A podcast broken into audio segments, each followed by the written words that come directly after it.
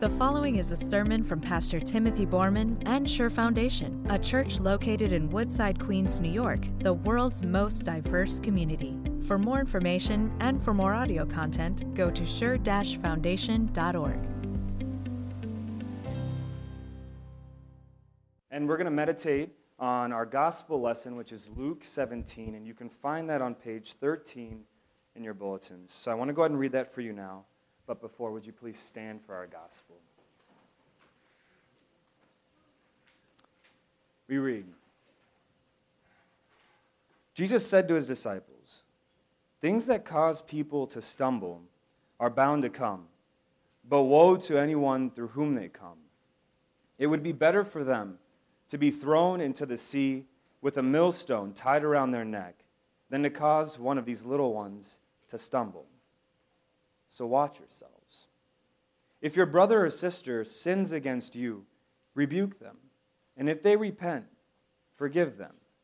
If they sin against you seven times in a day, and seven times come back to you saying, I repent, you must forgive them. The apostles said to the Lord, Increase our faith. He replied, If you have faith as small as a mustard seed, you can say to this mulberry tree, be uprooted and planted in the sea, and it will obey you. Suppose one of you has a servant plowing or looking after the sheep. Will he say to the servant when he comes in from the field, Come along now and sit down to eat? Won't he rather say, Prepare my supper, get yourself ready, and wait on me while I eat and drink? After that, you may eat and drink. Will he thank the servant because he did what he was told to do? So you also, when you have done everything you were told to do, should say, We are unworthy servants. We have only done our duty. This is the gospel of the Lord. Praise, Praise be to you, O Christ. You may be seated. Today, what we're looking at really is heavy stuff. Today, Jesus stops for a moment. In the final months of his life, as he approaches Jerusalem to, to die and to rise again, and he has something serious to say. He turns away for a moment from the Pharisees and the tax collectors that he was preaching the scriptures to, and he looks to his disciples and he says, It would be better for them to be thrown into the sea with a millstone tied around their neck. Can you hear how heavy this is? A millstone around their neck. This is, this is intense. We're talking about a stone the size of a donkey that was used to grind up grain into flour. This was a massive circular stone that usually actually had a hole in the middle of it about the size of someone's neck. And it was tied to a donkey by a rope, and that donkey would just circle around and around and around until the job was done. This is heavy stuff. So when Jesus said this to his disciples, they must have been shocked by the imagery. This isn't just someone weighted down with a couple of rocks and then thrown into the water. No, this is much worse. If you put a millstone around your neck, it is very likely that the weight of the stone would first break your neck, if not kill you. And then, if it didn't kill you in that moment, it would paralyze you. And then, when you were thrown into the water, into the depths of the sea, you would drown. And you wouldn't be able to do anything. You'd be paralyzed. There'd be no chance of escape there'd be no chance of rescue. You'd be lost forever. So watch yourselves. Now, I'm not a father to, to little ones yet, but Jesus' words here still sink in really deep. I can hear you, Jesus. I can hear you when you say that things that cause people to stumble are bound to come but Jesus, I'm worried right now, and I'm more worried than ever because I know that these things have come through me before. I can remember the times where I've led my friends, even my own sisters, to sin. And now in this moment, I'm, I'm really worried. Because what if I do it again? And what if I do it again, but this time with my own kids? What if I mess up when they're eight years old and then they're in trouble when they're 18?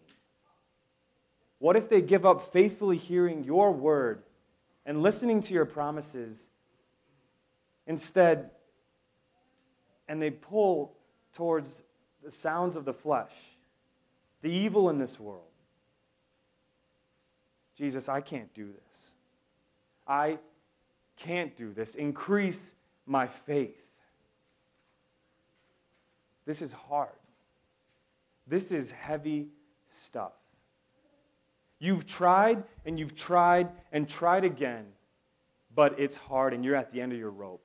Not only are you trying to forget about that millstone, not only are you worried about it, but at the same time, you're trying to find out how to forgive over and over and over again. And it's not easy. It's not easy when it's Thanksgiving all over again and your relative, who you know is a conservative, is sitting right across from you, and you know that the conversations you guys are about to have are going to get heated. It's not easy when your siblings take your stuff without asking, or even worse, when they tear you down for what you think or believe. It's not easy when your spouse doesn't communicate with you or doesn't recognize when, when you're sad or even when you're happy. It's not easy when your spouse picks and picks at every little thing that you do wrong. It's not. It's hard. You've been disappointed over and over again. And you're starting to feel hopeless because you know it's going to happen again. It's starting to feel like torture. You try to forgive over and over again, but you can't. It's hard. You're between a, a hard place and a big rock. And now you go to Jesus in prayer, like you're banging on the doors of heaven, and he says this to you through his word. Even if they sin against you seven times in a day, and seven times come back to you saying, I repent, you must forgive them. Seven times? I mean, by the seventh time that that person comes back to you, you're going to say, You're not sorry, you wouldn't be doing this anymore.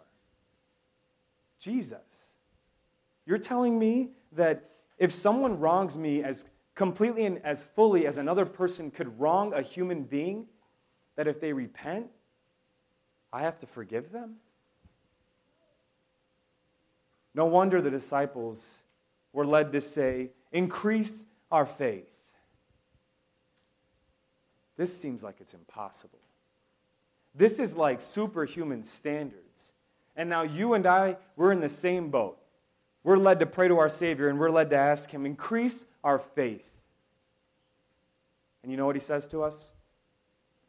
He says, if you have faith as small as a mustard seed, you can say to this mulberry tree, Be uprooted and planted in the sea, and it will obey you. Wait, what? Jesus, I asked you to increase my faith. Please, just tell me you're going to do it. Tell me you'll increase my faith. Oftentimes, the response that we want, it doesn't heal the wounded heart. But it's the response that we need. That's what gives us strength and assurance. There is nothing wrong with your faith. It's not a matter of how weak or strong it is, but it's that you have faith. It's about who you have faith in. If you have faith as small as a mustard seed in your Savior, you could tell that tree to get out of the ground and go into the sea, and it will listen to you. It is so important for us today to recognize what Jesus is saying to his disciples. It's so important for us today to understand what Jesus is teaching us here in Luke 17. Jesus points us to Him. He points us to our faith in Him. If you have faith in Him, you are not worried. If you have an understanding of what He's done for you, if you have an ounce of understanding that you are a sinner saved by grace, if the Holy Spirit has led you to believe that He is the living message of the gospel, you will be able to forgive. If you know what He's done for you and you know that He did it for you, your guilt is gone. If you see the beauty of Christ your King, who became a servant, who went to the cross to suffer for you, who died on that very same cross to pay your debt, then the Holy Spirit has worked a faith inside of your hearts that can do the impossible. The Holy Spirit has worked a faith in your hearts that is focused on Christ your Savior. A faith that is as unlimited as God's power itself. You have even more than you can possibly imagine. There's a story about, about a father and a son who were desperate to find some help. The, father, the, the son, he had um, an unclean spirit inside of him, and it actually got to a point where he was convulsing and just foaming at the mouth. And he couldn't walk, he couldn't speak.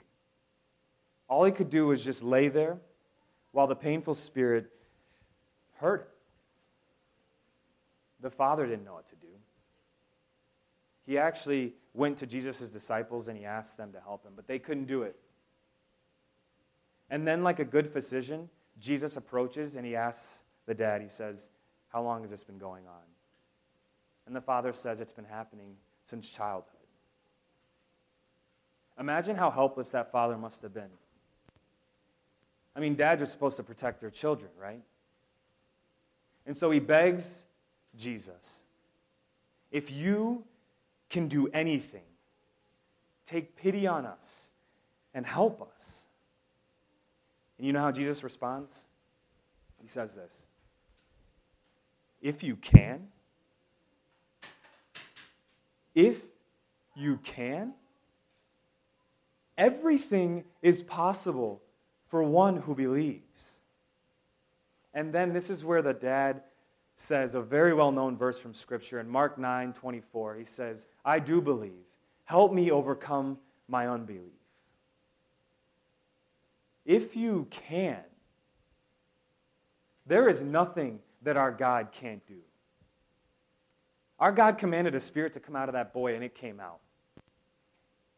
It is the will of God the Father and God the Son and God the Holy Spirit that our faith is able to forgive and that it does.